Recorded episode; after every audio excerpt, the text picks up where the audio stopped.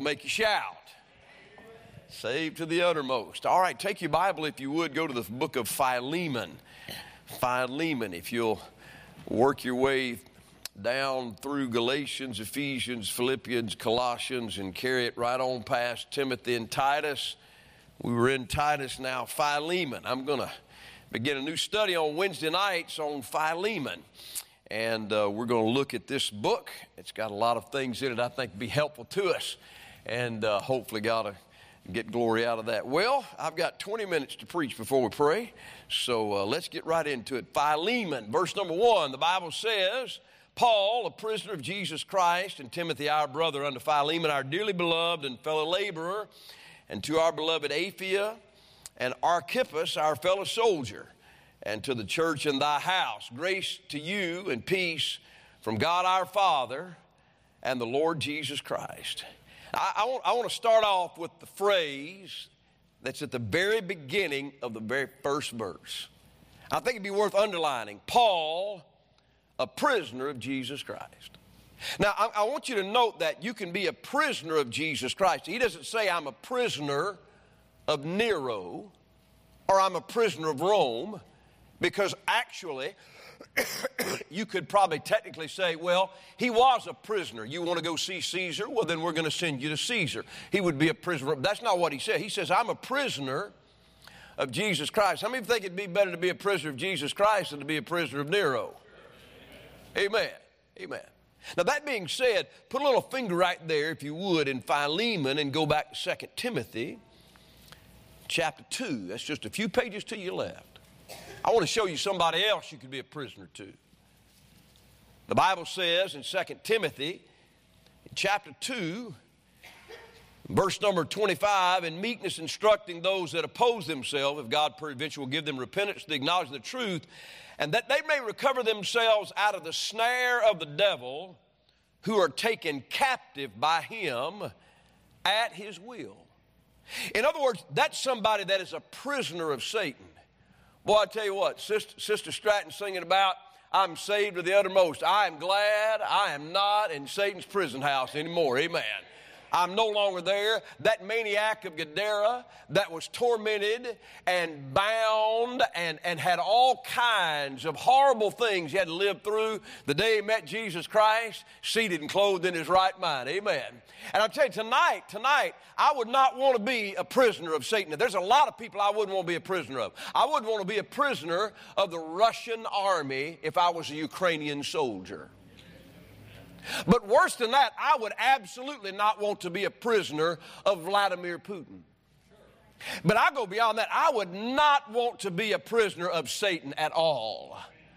And the Bible's clear that people can be taken by Satan in his snare captive at his will, not their will, his will. A lot of people think, well, I can just get out anything the devil puts in front of me. That's not true. It's not true. But go back to Philemon. We're not talking about being a prisoner of Satan. We're talking about being a prisoner of Jesus Christ. I, and I say it again. How many of you think it'd be a whole lot better to be a prisoner of Christ than it would be of Satan? Amen? Now, that being said, I, I just think by way of introduction, Paul in 2 Corinthians 11 says that he was in prisons often, frequently. That's something he knew something about. He knew what it was like to be inside of a prison. I hope you don't. I think some of you may. Some of you may have been in prison as a ministry. Some of you may have been in jail because of a crime committed or an offense that was taken. That's not a good place to be. But in this passage, it doesn't seem like it's a negative thing at all.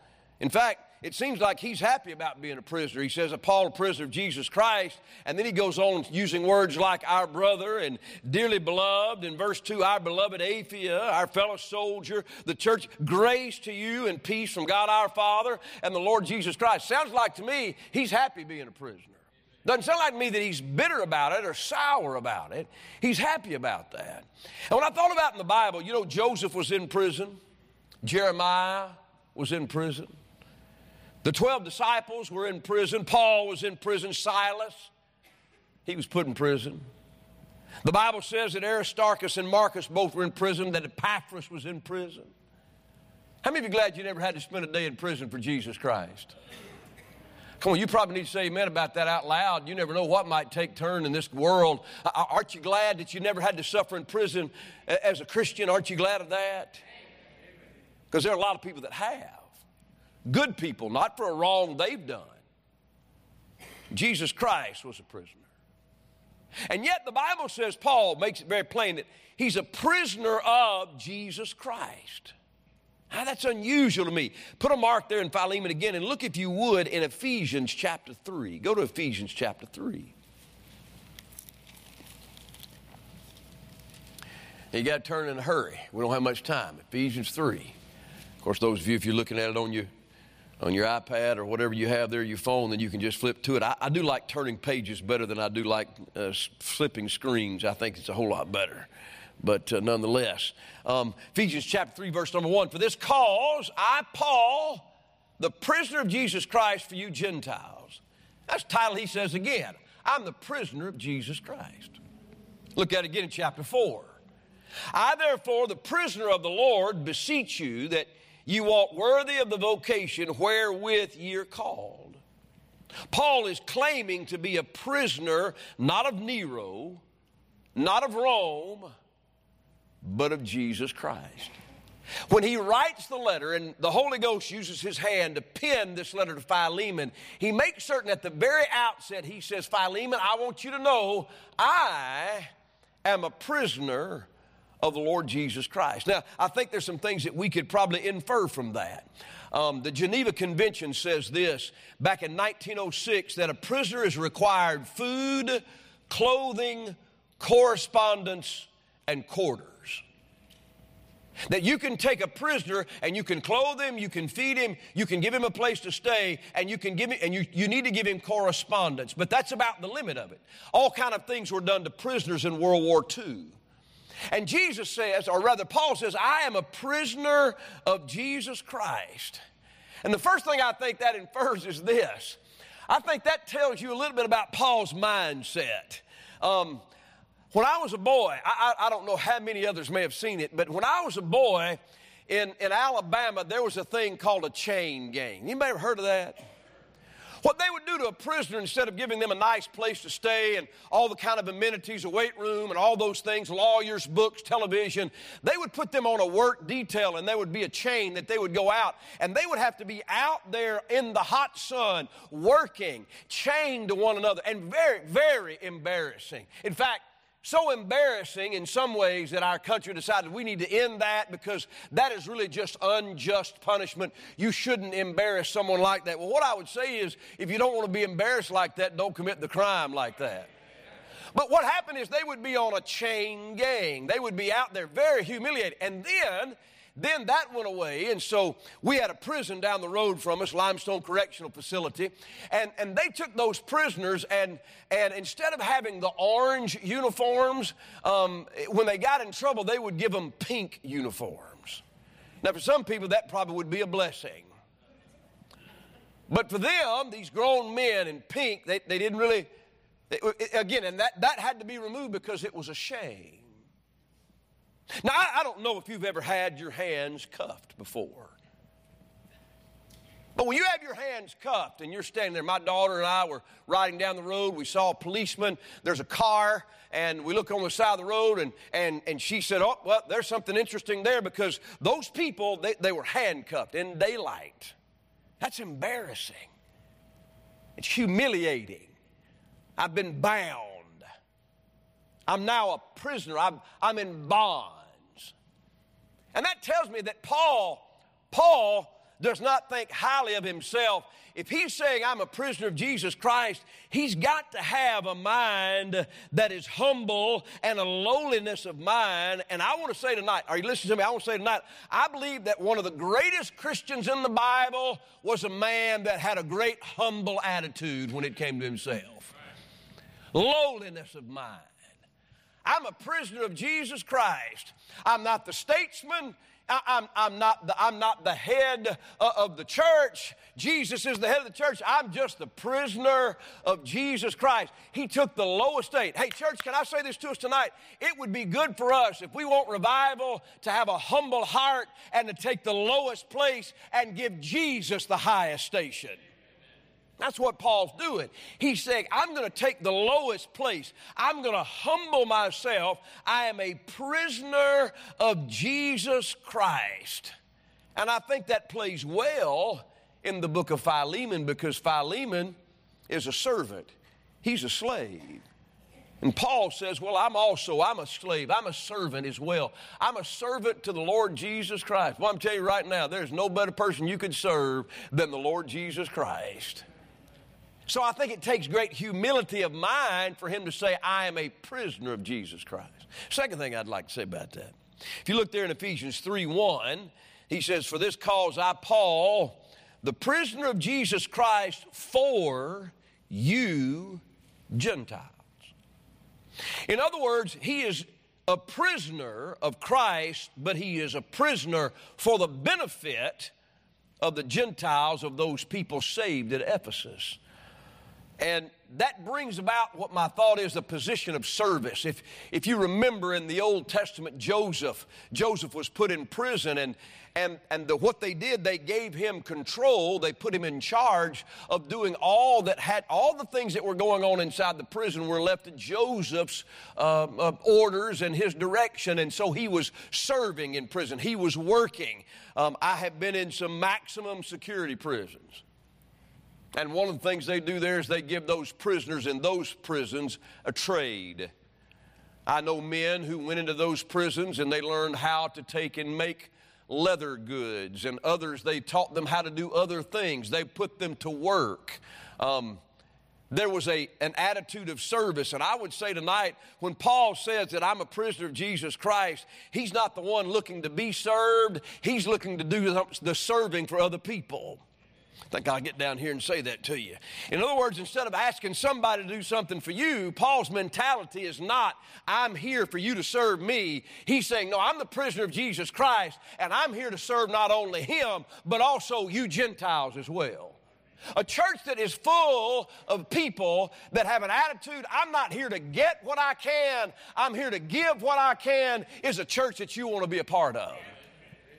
A servant's attitude the idea that I'm not here to gain for myself, but I'm here to give to someone else. And as a prisoner, he's saying, Listen, I'm a prisoner of Jesus Christ, and I'm here to serve. I'm on work detail. I can, I can still remember the story. D.L. Moody had a Bible conference. He had all kind of preachers that he brought in. He had a Bible college, and um, and and he wanted the shoes to be shined for the preachers that were present. And so he asked one of the students. And that student replied, I did not come here to learn to shine shoes. I came here to learn how to preach. And I will not shine those shoes. So D.L. Moody, he stayed up all night. He shined all the preacher's shoes and he put them outside of their door. You say, What happened to that young man? I don't know that anybody would know because he didn't have a servant's attitude, but you know what we do know? We do know who D.L. Moody is. We know who the servant is. We know the man that gave himself. And if the attitude, particularly in Bible college, you know, I'm, I'm, I'm here at Tabernacle to get everything I can out of Tabernacle, and then I'm going to go out and I'm going to climb up that ladder. I'm telling you, while you're here as a college student, you ought to have a heart to serve other people. But not just our college students. I think it ought to be true of every one of us. If we're going to be servants of Jesus Christ, we ought to have an attitude I'm here to serve my local church, not to be served. I think that's an attitude that he has. When he says, I'm a prisoner, then I'm somebody that's serving, I'm somebody that's humble. And then lastly, go back, if you would, to Philemon. Oh my, the time is moving so fast. The third thing I would say is this. uh, if he says, I'm a prisoner of Jesus Christ, then you know what he's saying? I am totally dependent upon what Jesus determines for my life. If you're a prisoner of, I don't even know the prisons around here. Some, what's one of the prisons around here? Anybody know? What's that? Perry? Perry Correctional Facility, is that right? I don't know who said that. Have you been there? And I'm just, maybe been there in ministry. If you're in Perry Correctional Facility, you know what Perry Correctional Facility is going to do for you? Same thing Uncle Sam did for me. When my dad refused to pay for my tuition for college because I was not doing college work, and I said, Tell you what I'm going to do. I'm going to go to the military and I'm going to have them pay for my education. And, and, and you know, you, you're not going to tell me how I'm going to live, Dad. Instead, I'm going to let about 400 other men tell me how to live. I'm gonna let them tell me what kind of haircut I'm gonna have. I'm gonna let them tell me what kind of clothes I'm gonna wear. I'm gonna let them tell me what time I get up. I'm gonna tell them, let them tell me what time I. I still remember the first. The, they lied. They told me they said when you. I got. I got to move. They, they said you can eat as much as you want. I asked them that question. So when I join, can I eat as much as I want? They said sure. He just didn't tell me in four minutes.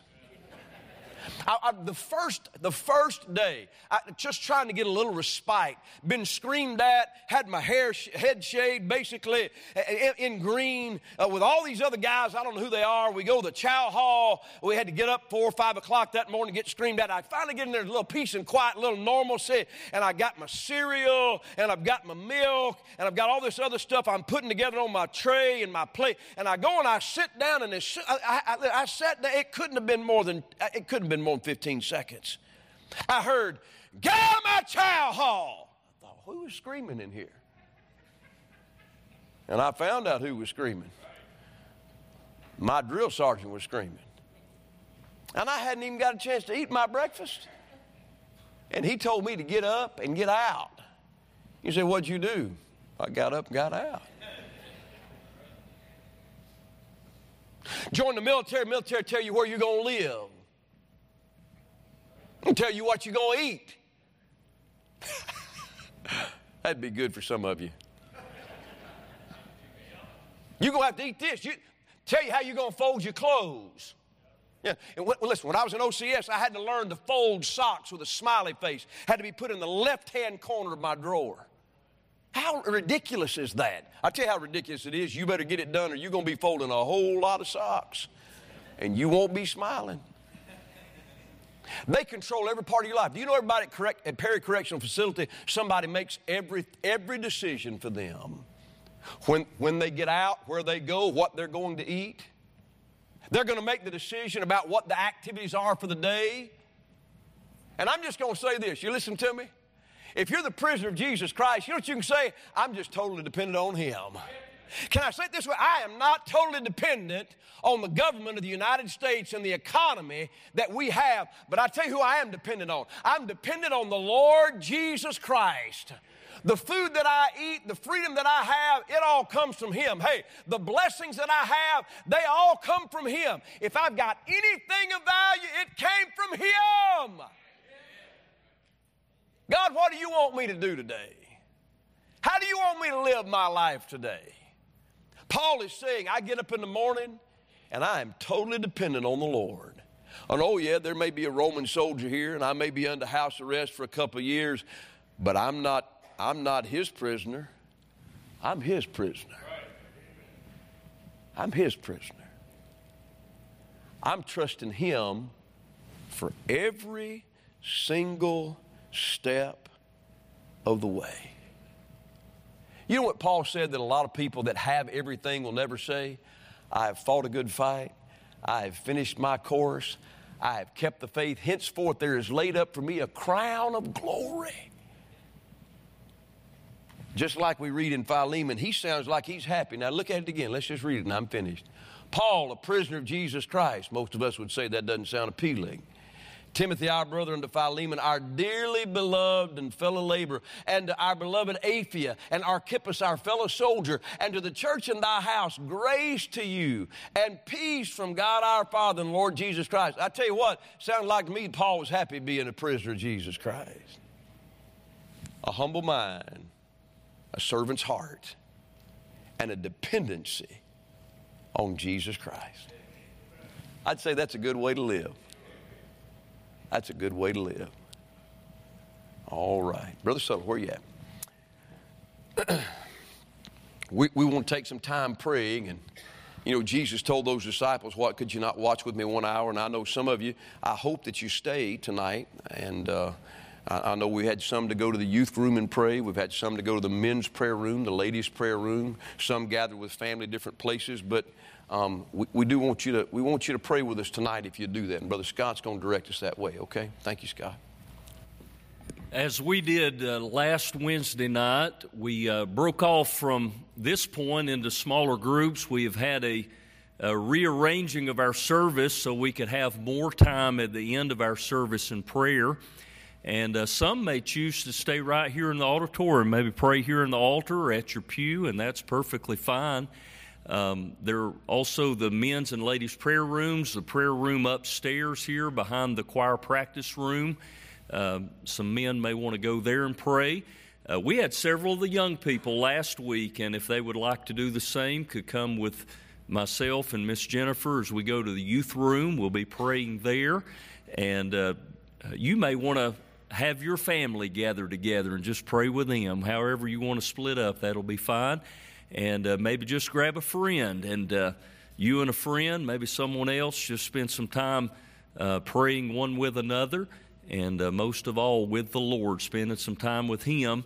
And uh, as Pastor has requested, you know, the disciples were uh, reprimanded of Jesus that they couldn't continue with Him one hour. And and Pastor's asking us the next 30 minutes or so here at church that we take this time and set it aside just to spend some time with the Lord, okay? So uh, at this time, we'll go ahead and split up into our uh, smaller groups. And uh, some, as we mentioned, may want to stay here, but let's split up at this time. And uh, our fellowshipping, we'll try to uh, do that outside or in a portion of the building where folks are not play, uh, praying. Please be respectful of folks that are spending some time with the Lord and not be too loud in those areas. But uh, let's break off into these groups and pray.